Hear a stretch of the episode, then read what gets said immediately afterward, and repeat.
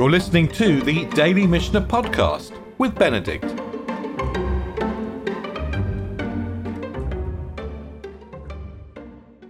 We closed yesterday on the third Mishnah in chapter 2, which was dealing with funds which were collected and then left over. And of course, this is a classic problem of anybody who's running a communal institution. What are we going to do with leftover funds? How are we going to apply those funds? And we'll see that the Mishnah is going to elaborate these questions in quite some detail.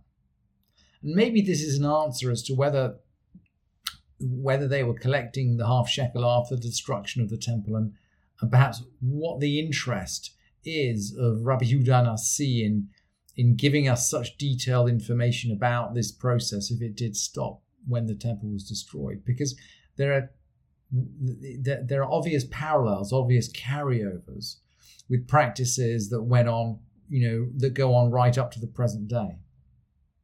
But just to remind you, the Mishnah that we closed with yesterday was about someone who was gathering up coins and who said, Look, these are for my shekel. My, and by that, by of course, he means his half shekel.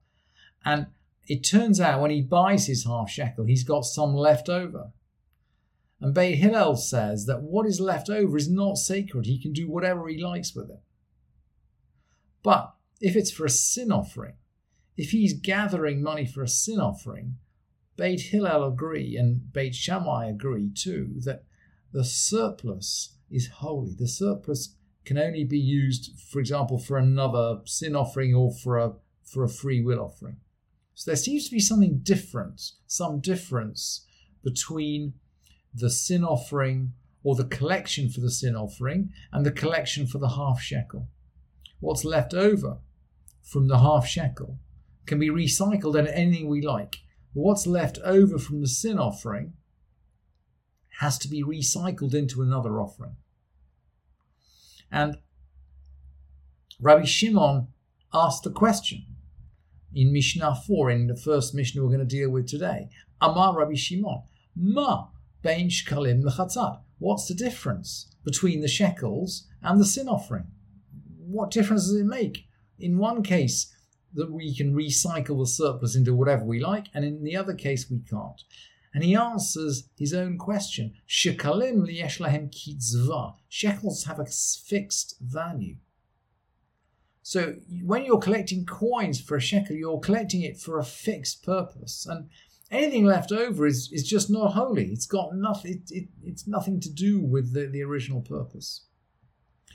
The implication being that a chatat, a sin offering, of course, can have any value, um, any value at all, and we'll explore this in a minute. But when Rabbi Shimon says shekels have a fixed value, Rabbi Yudah comes in immediately to dispute this. And he comes in with a bit of historical information, which is really precious, absolutely precious. Rabbi Yudah Omer, af, Lishkalim ein lahen kitzva. Shekels don't have fixed value. Shekshalu Yisrael min hayu shoklim b'darkonim. When Israel, when Israel came out of the diaspora, this is the, the Babylonian diaspora, they used to pay it in, darakon, in darics, in darakonim. Those were worth four shekel, by the way. And by the way, they give half a daric. So when Rabbi Yudah is talking about a coin, he means half a coin. Okay, he always means half a coin. They, anyway, they used to pay hayush. Um, they used to pay it in darics. Uh, Hayushoklim darakonim. Chazru ishkol slaim, and then they paid him in selas. A sela is about two shekels. Chazru ishkol tvain, and then they paid it in tvain. They're about one shekel. And finally, lishkol dinarim, and they wanted to pay in dinars. Now, a dinar is actually half a shekel. So if you pay half a dinar, you only paid a quarter of a shekel. And the Jerusalem Talmud has a version of this of this Mishnah which says they wanted to pay in dinars and the sages would not let them do it. We'll come back, and that is how the Rambam rules actually. But let's come back to Rabbi Shimon. Rabbi Shimon asked what the difference is between shekels and sin offerings, and he thinks that shekels have got a fixed value. And then he says, look, sin offerings are different. Amar Rabbi Shimon, afal pichen, yad kulan shaveh. The thing is, I agree with you, Rabbi Yudah, that at different periods in history, the shekel had a different value. I agree with you that it had a different value at a different time. So yeah, there was a time when people used to pay in darics. But, he says, yad kulan shaveh. Everybody paid the same amount. And that's essentially what we learned from the Pasukim. Lo ve'hadal lo yamit. The rich doesn't don't pay more, and the poor don't pay less. It's a, it's a poll tax. Yad kulan Shavet is what Rabbi Shimon says. Everybody's equal. Aval chatat. Ze mevi b'sera, ze. But a sin offering, that's very variable. You know, someone could buy a sin offering for one sela, for another two, for another three. In other words, when you collect money for a sin offering, you're collecting something for an object which doesn't really have a fixed price. So that is the difference between the sela, between the shekel and the sin offering. And the Rambam makes clear, by the way, this is Hilchot Shkalim, um, Halacha 5 in chapter 1. He says, look, the mitzvah of giving half a shekel, you give in matbea shel oto hazman. You give it in whatever is current at the time. Um, oto hazman afilu haya oto matbea gadol mishekel hakodesh. Even if that coin is larger than the shekel used in the sanctuary. And he makes clear, by the way, that we should never give less than the half shekel. And that's why, of course, the dinar was knocked out. And he says, um, the, the, Rambam, by the way, in his code, um, defines all the biblical uh, coins in terms of their weight in barley corns. And so the half shekel in the time of our teacher Moses was 160 barley corns. That's a, a little historical throwaway. So what are, what do we get if we've agreed then that we can give away the surplus of a shekel? What about other surpluses? What about other surpluses? And here we get a sense that the Mishnah is interested in things which are happening on a day-to-day basis. We said the surplus of shekels is non-sacred. The surplus of the tenth of the Ephah, that's a poor man's chatat and bird offerings of Zavim and bird offerings of Zavot. Uh, motar, kine zavin, kine zavot, kine yoldot, bird offerings of women who've given birth, vichotot ashamot, and sin offerings and guilt offerings, motre hendadavar. You return the surplus into free will offerings.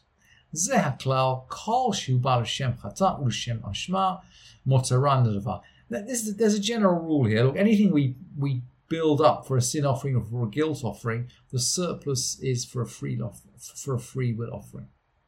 And then there's a list. Mortar ulal ulav, the surplus of a burnt offering for a burnt offering. Mortar uh, mincha mincha, the surplus of a meal offering for a meal offering. Motar shlamim lashlamim, the surplus of a peace offering for a peace offering. Motar pesach lishlamim, the surplus of Pesach for shlamim. We learned when we looked at the Mishnah in Zvachim that a Pesach, Pesach and Pesachim and shlamim are, are very similar in how they're treated. And of course, you can only bring the Pesach once, right? You, if you got surplus from your Pesach, you can't bring your Pesach again because you've missed the date. You have to give it for something else. So motar pesach shlamim, surplus of a pesach for a for a for a, a, a whole offering. Motar nazirim la. If you're collecting money for nazirim for their nazir offerings, you give them to Nazirites. Motar nazir, leftovers from something you collected for a particular nazir. La nadavar. That is a free will offering. We'll see this pattern repeat. Motar aniyim la'aniyim, you collect for poor people, the surplus goes to poor people. Motar ani, you collect for a certain poor person, le'oto ani, to that particular per, poor person. Motar shuim la'shuim, you collect ransom, you collect money to ransom captives, it goes to ransom other captives. Motar shavui, leftovers from ransoming one captive, Le oto shavui. They go to that captive. Mutaha metim la metim. If you collect money to bury dead people, this is people who maybe you know their estate didn't leave enough funds to bury them. So we're collecting money to bury them. Motar hametim la metim. If you if you got surplus left over, you apply it to burying other dead people. But along the same lines, motar hameit the yorshav. You collect for a single dead person. The surplus goes to his descendants, to his inheritors. Sorry, Rabbi Meir or Meir hameit yehei munach ad Eliyahu. Rabbi Meir is not sure about this. I mean, there's something slightly there's something slightly shameful about having to have tzedakah collected for your burial. And that is why Rabbi Meir wants to put the money. He, Rabbi is not sure what to do with the money. Rabbi Natan Omer Motar Bonin Lo Nefesh Al Kivro. Rabbi Natan says we build a monument for him on his grave. A nefesh in this sense is a monument. So there might be something a little bit shameful in having tzedakah collected to bury you, but according to Rabbi Natan, we're going to effectively redeploy that in putting up a nice monument on your grave. And Rabban, um, Rabban Shimon ben Gamliel is going to have something to say about that. And I wanted to close today with Rabban Shimon ben Gamliel we're in the Jerusalem Talmud now. So the Jerusalem Talmud, the Palestinian Talmud, is going to quote Rabbi Nassan, who wants to build a monument. Tani b'shem Rabbi Nassan. Motar hamet yivnelo nefesh al kivro. If there's a surplus from a dead person, we build a monument on his grave. Veyaselo ziluf al gabe mitato. We make him a nice perfume over his bier. But Rabban Shimon ben Gamliel Omer, Rabban Shimon ben Gamliel objects, Ein osim nefashot latzadikim. We don't build monuments for tzadikim. Tzadikim don't need physical monuments. Divrei hen, hen zichronam. Their words are their remembrance. Their words are their remembrance. Thank you for listening to this edition of the Daily Mishnah Podcast with Benedict.